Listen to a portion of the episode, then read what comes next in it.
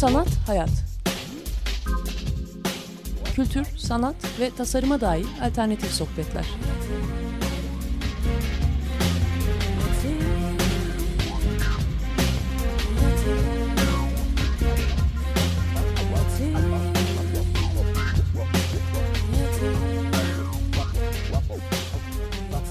Hazırlayan ve sunan Aslı Kırbaş.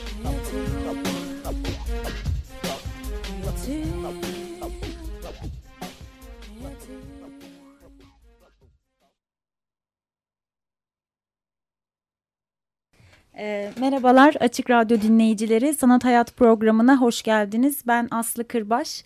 Bu haftaki konuğumuz Hera Büyüktaşçıyan. Hera hoş geldin. Hoş bulduk. E, biz Hera'yla daha Sanat Hayat programı Nor Radyo'dayken de bir program yapmıştık. E, o zaman bize sergisinin e, geleceğini söylemişti ama daha zamanında çok net değildi. Epey oluyor değil mi? Evet bir, bayağı birkaç Bir yıl olmuyor ama yarım ya yani 6 ay falan geçti ay, sanırım. aşağı evet. yukarı evet. evet. Ee, şimdi o zaman konuşamadıklarımızı konuşmak için bir aradayız. Ee, Hera'nın şu anda Galeri Mana'da Körler Ülkesi'nin karşısında isimli sergisi var. Hı hı. Ee, 28 Haziran'a kadar sergiyi orada görebileceğiz. Ee, ben kısaca size Hera'yı tanıtmak istiyorum. Sonrasında zaten sözü Hera'ya bırakacağım. Ee, Hera... Ee, 1984 doğumlu ve İstanbul'da yaşıyor. Hatta Heybeliada'da yaşıyor diyelim. Kentte değil e, adada yaşıyor. E, çünkü sonrasında adayla ilgili ondan bayağı şey dinleyeceğimizi zannediyorum. Marmara Üniversitesi resim bölümünden mezun oluyor. E, ve sonrasında birçok sergide, karma sergide e, yer alıyor. Birçok yere konuk sanatçı olarak gidiyor.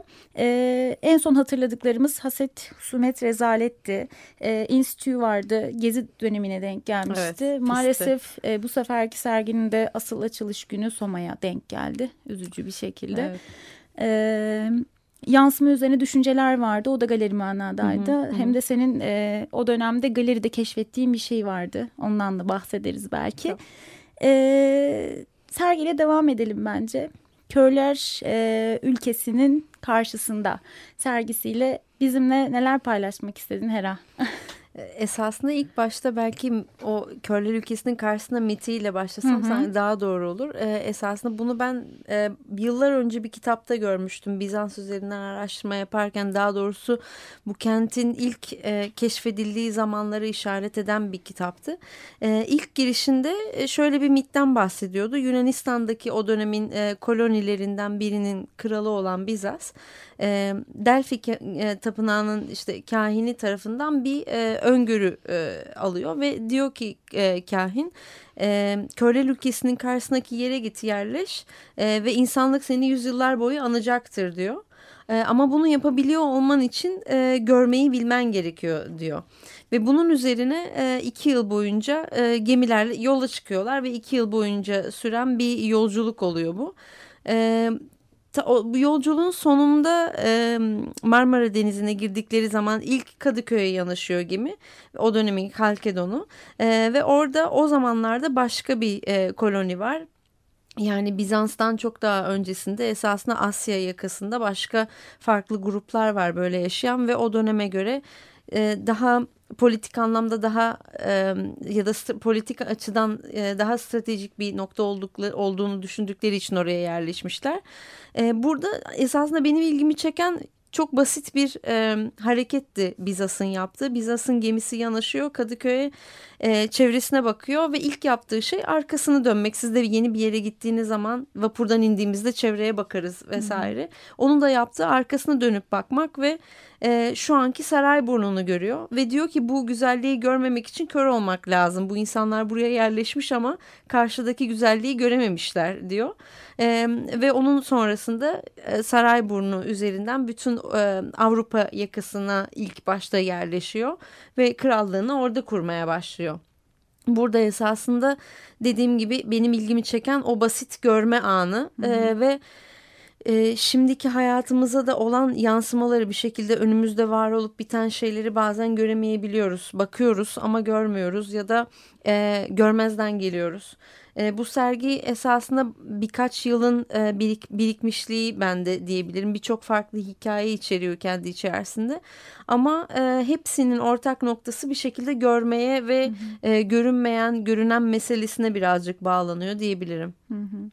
Ee, yani belki burada belki senin e, kullandığın farklı yöntemlerden de bahsedebiliriz. Yani o sergiye gittiğimizde aslında o görme, görememe ya da görmediğimiz halde hayal etme. Hı hı. İşte ilk girdiğimiz alanda batık e, gördüğümüzde orada bir deniz olmadığını ama onun batık hı hı. olduğunu Hayali denizi bir su altı, evet, evet, hayal evet. ediyoruz e, bir yandan da ve belki bize biraz bu mekan bağlantılarını sağlayan iskele, hı hı. E, iç ve dıştaki balkon hı hı. E, bunlardan bahsedebilir misin biraz? E, aslında e, balkondan ziyade su altından başlayalım. Hı hı. E, o, o aslında 2012'de yaptığım yine galeri manadaki bu yansıma üzerine düşünceler sergisinde. E, Abbas Mirvali'ydi küratörü ve e, o sergiye davet ettiği zaman o, da, o dönemin öncesinde ben İstanbul'un sarnıçları ve e, bütün bu yer altındaki su geçmişi üzerine bayağı bir araştırma yapmıştım. E, ve bir iş de üretmiştim 2010 döneminde e, İstanbul'da yaşıyor ve çalışıyor e, sürecinde. E, neyse onun sonrasında e, 2012'deki bu sergide galerinin altında bulunduğunu bildikleri ya da varsaydıkları bir su kaynağından bir ayazmadan bahsedilmişti ama tam olarak ne olduğunu onlar da tanımlayamıyorlardı. Hı hı. E, onun üzerine e, Galeri o alt katındaki zeminde 50-55'lik bir çukur var. Hı hı. E, ve galeriyi ilk e, inşa ettikleri daha doğrusu e, galeri olarak ilk yaptıkları zaman orayı kapa kapatma izni alamamışlar tarihi eser olarak geçtiği için. Esasında oraya baktığınız zaman iki tane delik var. Hı hı. Ve bu delikler aslında tüpler. E, ilk baktığım zaman e, bir ışık kaynağıyla içine ışık yansıtmak istemiştim. İlk yaptığım zaman bir parıltı gördüm. Ve o parıltının sonrasında derinliğini merak ettim ve metre indirmeye başladık. 6,5 metre ya da 675 santim gibi böyle bir şeyde aşağı yukarı o ölçülerde bir noktada suya değdi metrenin ucu. Wow. Ee, ve aslında demek ki galerinin altında gerçekten yaşayan bir şey var bir organizma var. Ee, bunun üzerine bir dönem bayağı bir araştırma yapmıştım. Bütün o bölgenin su geçmişiyle ilgili ve o, o binanın eskiden bir değirmen olduğunu biliyoruz. Ve daha sonra e, ameliyat ipliği e, de üretiliyor sanırım. E, bunun üzerine bayağı araştırma yaptığım zaman bir veriye ulaşmıştım. İşte bir değirmenin su kaynağından bahseden bir kitap buldum bir şekilde. Ve Ali Paşa Değirmeni Sokaktır oranın adı bu arada. Evet. Osmanlı döneminde ekmekçiler ve e, uncular loncasının bulunduğu bölge aslında bütün Galata. Hı hı. Yani to, şu an bildiğimiz Tophane, işte Karaköy hepsi Galata oluyor aslında. E, ve o dönemdeki bütün o bölgede dört tane büyük e, değirmen olması gerekiyor. Bu da onlardan biriymiş esasında. Ve o iki delik esasında çıkrıkla diğer taraftan kovayla suyun çekildiği bir noktaymış aslında. Bu da onun bir sarnıç olduğunu e, onaylayan bir şeydi. Hı hı. E, ama oradaki asıl şeylerden biri şu an yerin altında ve biz görmüyoruz. Onu nasıl görünür kılabilir düşünürken o, o e, dikdörtgen alanı bütünüyle suyla e, doldurup e, zemine sıfır hale getirmiştim. Yani yalancı bir zemin algısı hı hı. ama aşağıdaki görünmeyen olan yaşamı görünür kılan e, bir şeydi. O süreç sonrasında bütün Galata bölgesiyle ilgili çalışmalarıma devam ettim. Yani araştırmalara, o bölgede kimler yaşamış, neler etmiş vesaire gibi. E, bunun üzerine Venedik bağlantıları yavaş yavaş belirmeye başladı. Çünkü Bizans zamanında da biliyorsunuz e, Cenevizliler ve Venedikliler çok fazla var. Hı hı. Ve Venediklilerin esasında İstanbul'la yine o keşfedilen İstanbul'un keşfi üzerinden gelen mitle bir şekilde bağlanıyor. E, dönüşümüne e, yol açan bir e, topluluk diyebilirim e, Venedikliler. E, o dönemde Haç, 4. Haçlı seferlerine kadar giden bir süreç var. Bütün o Galata bölgesine, e, bütün o Galata bölgesini istedikleri için oluyor bunlar. Hı hı. E, şu an Venedik'te olduğunu bildiğimiz dört tane at, e, porfir heykeller, tetrarklar yani o dört kral. Onun dışında daha birçok şey o dönemdeki e, bazilikaların altında bulunan kemiklere kadar hepsini su yoluyla yani gemilerle götürüyorlar Venedik'e ve Venedik'i kutsal kent e, haline dönüştürmek için bunu yapıyorlar. Hı. Bu demektir ki esasında su bir, e, su ve gemiler bir şekilde onun aracısı haline geliyor. Yani bütün o bölge bir şekilde öyle dönüşüyor. E, bu hikayeler biriktikçe bir şekilde e, benim bilmediğim ve daha su altında hayali bir su altı diyorum ben buna kalmış olan bir sürü şey yavaş yavaş açığa çıkmaya başladı ama ben sanki suyun altına dalıyormuşum gibi Hı -hı. hissettim bütün bunları keşfederken. O yüzden o biriktikçe bir de mekana baktığım zaman da çok sarnıca benzettiğim bir alan e, mananın alt katı özellikle. O yüzden de orayı hayali bir su altına dönüştürmeyi düşündüm. Hı hı. E, o e, katta olan bütün işler esasında ağır materyal olarak çok ağır işler. Bir halat var dışarıdaki evet. balkonla içerideki ağır balkonu e, şeye bağlayan. E, bir de tabii su altı resimleri var. O ilk 2012'de yaptığım işin dönüşmüş hali de var. Bronzlaşmış bir halata dönüşüyor artık o. Ee, balkonun çok şey bir hikayesi vardı esasında. Çok mu fazla olacak? Yok yok hayır hayır ben gayet keyifle dinliyorum. o yüzden. Hepsinin çünkü yani sergide o kadar çok fazla hikaye var ki evet. bütün bu birkaç yılın toplamı olduğu için hı hı. çok fazla belirgin değil bunlar. Serginin kitabında bazılarına evet. değiniliyor ama şu an pay paylaşıyorken devam edeyim. Evet, evet. Ee, balkonun hikayesi esasında bu yıl yapmış olduğum 20 dolar 20 kilo küratörlüğünü hı hı. yapmıştım o serginin depoda gerçekleşmişti. E, o serginin sürecinde işte 1964 sürgünleriyle görüşmeler gerçekleştiriyorduk. Hem İstanbul'da hem e, Gökçeada'da vesaire İstanbul'da. E, bunlardan biri e, Yunanistan'da olanlardan biri bana bir hikaye anlatmıştı ve şu e, kumbaracı yokuşunda oturuyormuş eskiden e, ve çocukken bütün çocukluğunu balkonunda geçiriyormuş ve sokağa izliyormuş ve gittiği zaman çok genç bir yaşta gidiyor ve gemi gemiyle gidiyor e, İstanbul'dan. E, yani yine bu bölgeler e, hı hı. esasında ilginç olan. E, her yıl İstanbul'a geldiği zaman evinde başkaları oturduğu için ziyaret edemiyor. E, ama sokaktan e, kendi yaşamış olduğu ya da çocukluğunu geçirmiş olduğu balkona bak bakıyormuş her geldiği zaman İstanbul'a uzaktan. Hı hı. E, oradaki benim en can alıcı kısmı bana şey demişti. Sokaktan e, çocukluğumdan e, çocukken e, sokağa izlediğim balkondaki görüntümü hayal etmeye çalışıyorum diyor sokak seviyesinden. Yani çocukken o balkondan neler gördüyse sokaktan onu hayal ediyor. Ve bu benim için e, çok hem çok fazla vurucu yani çok kalbimden vuran bir hikayeydi. Ama bir yandan da benim için o balkonun anlamı tamamıyla çünkü balkon neticede mimarinin yüksek bir elemanı. Evet. Sokak seviyesinden göremediğimiz şeyleri biz yukarıdan görürüz esasında. Ama bunda bir görüntünün e, görüşün düşmesi var. Hı hı. E, aslında tamamıyla yıkılıyor ve o balkon çünkü binalarda da görüyoruz. Bina yıkıldığı zaman balkonun tabanı yıkılıyor ama demirleri kalıyor evet. ya da ilk başta balkonu gidiyor gibi. En hassas ve en koparılabilecek Hı -hı. alanı. E, o hem yüzden dışında hem de aslında bir parçası gibi de yani. E, hem de bir yandan da aslında hem evimizin bir parçası öznel alanımız ama bir yandan da kamusaldı. Çünkü balkona çıkınca sokakta oluyorsunuz. Evet. Görünür oluyorsunuz bir şekilde. Ya bütün bu hikayelerin toplamı olarak o balkona gidip o, o, o, e, o kadının balkonunu biraz çalışarak hı hı. E, boyutlarını sadece birazcık daha abartılı bir şekilde ürettim. Normal bir balkon 80 santimse o 120 yani hı hı. çocukken ki çünkü biz de çocukken balkondan bakarken ellerimizle tutardık o demirleri evet. ve aşağı bakardık boyumuz yetmezdi. O yüzden boyu abartılı bir şekilde normal bir balkondan daha büyük. Hı hı. Kendimizi hani o gerçekliğimizle oynamak için bir şekilde ve dibe batmış gibi duruyor. O, o yüzden o işin adı batık. Hı hı. E, ve bir ucundan bir vapur halatıyla binanın dış taraftaki balkonuyla bağlanıyor. Bu şekilde iç dış ilişkisi birbirine bağlanıyor. Hı hı. Dışarıdaki gerçeklik akarken içeride de böyle bir hikaye akıyor gibi. Onun dışında bahsettiğin gibi senin de pencerede e, bir su seviyesi görüyoruz. E, daha illüzyon diyebileceğim bir hı hı. şekilde ama içeriden baktığınız zaman sokak su altındaymış gibi oluyor sokaktan içeri bakıldığı zaman da binanın içinde su varmış gibi bir e, algı yaratıyor. Hı hı.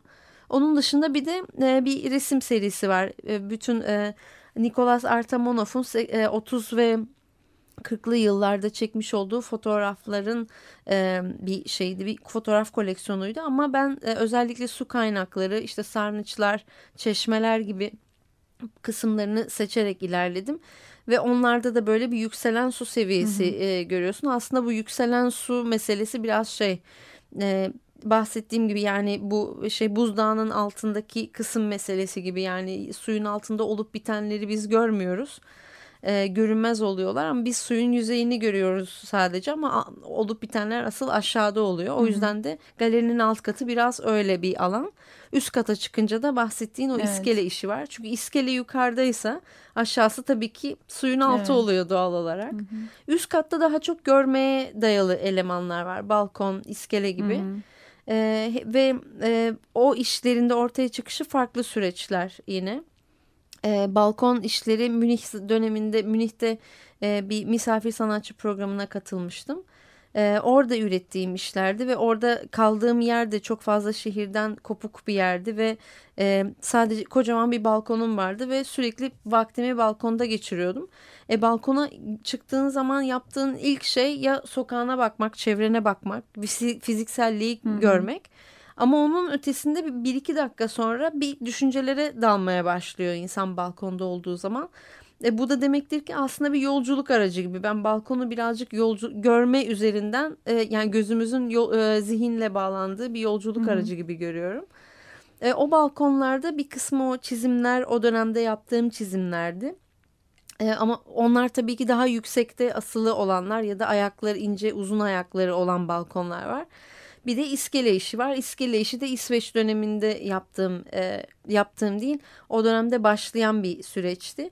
Tabii benim adada yaşamamdan da kaynaklı evet. bir şey var. E, iskele bana göre her zaman e, gene çok optik bir araç diyebilirim. Karşı kıyıyla benim şimdiki var olduğum kıyıyı birleştiren bir görsel bir araçtı benim için. E, bir yandan da gemiyle ya yani karayla denizi birbirine bağlıyor aynı zamanda. Hep bir bağla birbirini bağlayan noktalar var sergide aşağı yukarı böyle Hı -hı. söyleyebilirim e, aslında sergiye gitmiş olanların belki sorularını e, soru işaretlerini gidermek için güzel bir şey oldu. E, sanatçısıyla sergi turu gibi oldu. e, bir yandan da gitmeyenler için de bence merak uyandırdığını zannediyorum. Çünkü gerçekten e, programdan önce de Hera'yla konuştuk. Beyin jimnastiği de yapmanıza sebep olan bir şey. Çünkü şeyi biliyorsunuz yani Hera'nın içsel dünyasına girdiğinizi biliyorsunuz o sergide ve biraz onu keşfetmeye çalışıyorsunuz. E, ya da size ne size neresinden nerenizden dokunduğunu düşünmeye başlıyorsunuz. Serginin bir parçası olarak kitap çalışması da var ama ondan bahsetmeden önce bir şarkı dinleyelim. Tamam. E, sonrasında devam edelim. John Baez'den Donna. Donna, Donna, Donna.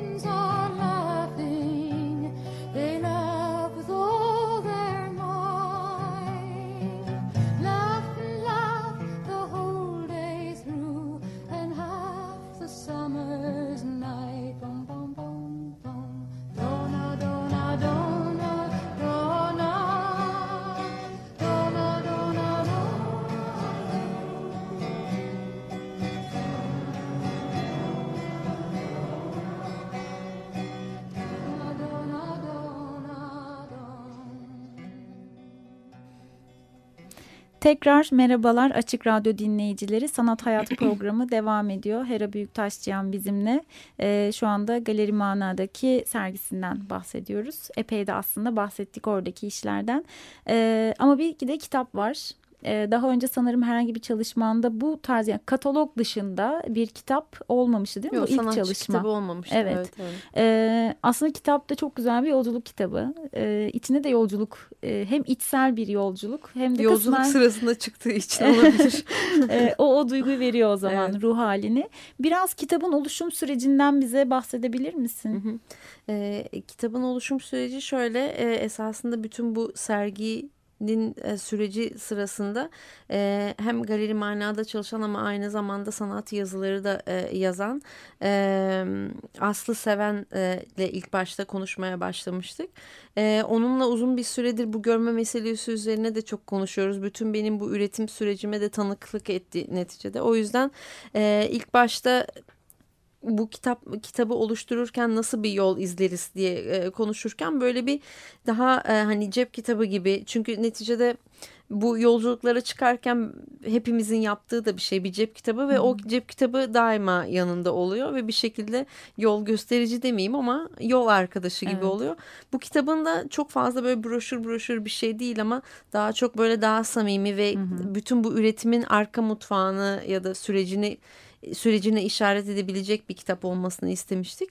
İlk başta öyle başladı. Daha sonra benim Venedik sürecimde Francesco e, Urbano Ragazzi ile e, bir küratör duosu e, Venedik'te yaşayan.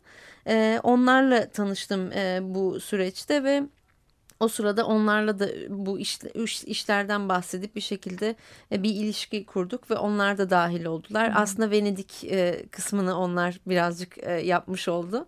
Ee, ve benim e, bir hikayem var tabii ki. Aslında bu çok da hikaye de- denemez. Benim Heybeli'den e, Kabataş'a, Heybeli'den vapura binip Kabataş'a geldiğim bir e, yolculuk zamanında bir kereden yazıp çıkardığım bir yazı var aslında. Ama o yazı sırasında tabii ki e, her bir noktada durduğu, dur- durduğu zaman gemi başka bir yere doğru gidiyor. Bir hafıza yolculuğu falan da var.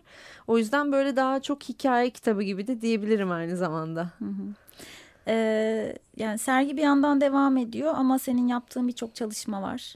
Ee, aynı anda başka işleri yürütmek gibi bir yandan Galata Rum İlkokulu'daki şu anda hani birçok sanat yani sanat etkinliğine ev sahipliği yapan yerin e, sanat danışmanlığı diyebilir miyiz hı hı. e, yapmak Evet. gibi. E, belki senden biraz bu Galata Rum e, okulunun e, ne aşamada olduğunu belki o süreçten kısaca bir bahsedebiliriz. Nasıl orası tekrar geri verildi? E, bir sanat merkezi etkinlikleri yeri haline getirildi ve şu an neler oluyor? Sen orada neler yapıyorsun? Esasında Galata Rum Okulu geri verildiğinden e, bu, bu yana e, özellikle İKS ve hem İstanbul Bienali hem e, Tasarım Bienali ve farklı etkinliklere e, yani e, açık e, konservatuar gibi etkinlikler etkinlikler gerçekleştirdi okulda. Bu anlamda bir şekilde bir soluk vermiş e, oldular. E, ama bu bu solukla beraber esasında e, binanın daha ilerideki e, vizyonuna da katkı sağlayan bir e, adım oldu bu diye düşünüyorum. E, daha İsta- İstanbul'un özellikle yaşadığımız bu kentin e, nefes al- alını- alınması, e, nefes alabileceğimiz mekanlara ihtiyacı var. Evet. Paylaşabileceğimiz mekanlara ihtiyacı var. E, Bu açıdan Galata Rum Okulu sembolik anlamda çok değerli.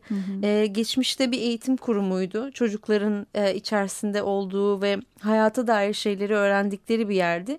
E, ve şimdi de bir kültür merkezine dönüşürken de aynı yaklaşımla e, iler, ilerlemeyi amaçlıyoruz diyebilirim.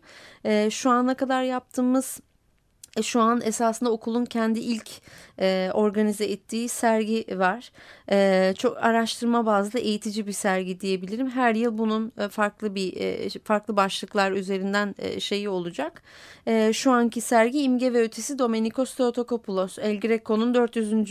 yıl dönümü üzerinden düzenlediğimiz bir sergiydi ama El Greco'nun ilk zamanlarda e, ikonograf olduğu çok fazla bilinmediği için e, ikonograf derken ikona nedir? İkonograf kimdir gibi sorular ortaya çıkıyor. Bunlar bizim topraklarımızdan doğmuş sanatlar ve biz bunları aslında çoğu insan bilmeyebiliyor. Ee, o yüzden bu düşünce üzerinden yola çıkarak okulun okul olma özelliğiyle beraber bir eğitim daha eğitim içerikli e, yani özünde bu olan bir e, sergi düzenlemeye uygun gördük ve serginin içeriğini de e, akademik danışmanlığını Profesör Evangelia Sharlak yaptı e, ve içeriğinin büyük bir çoğunluğunu da e, onun öğrencileri olan e, Selen e, Erken, Cansu Kuman, e, Ruhiye Onurel ve e,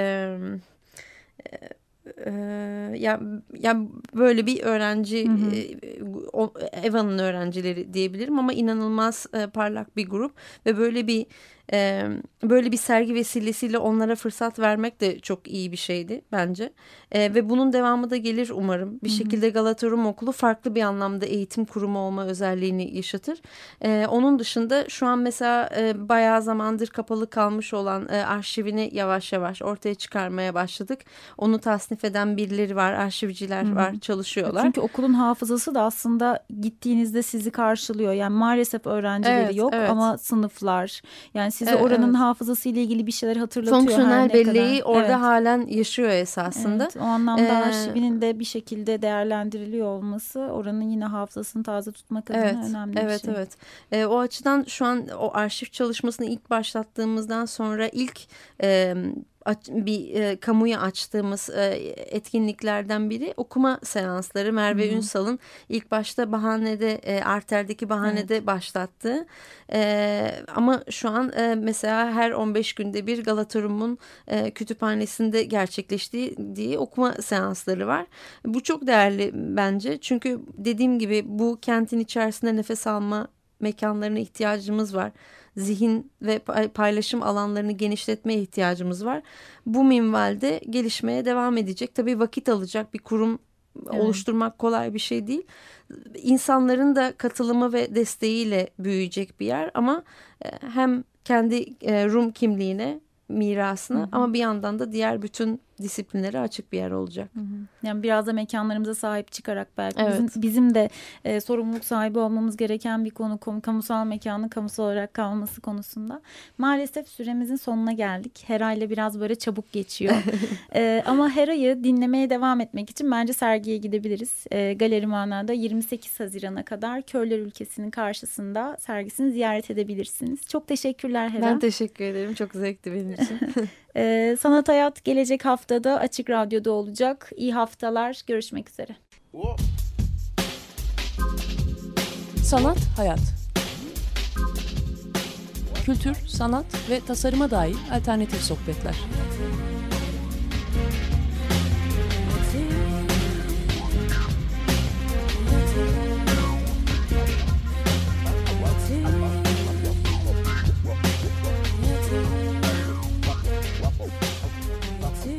Hazırlayan ve sunan Aslı Kırbaş.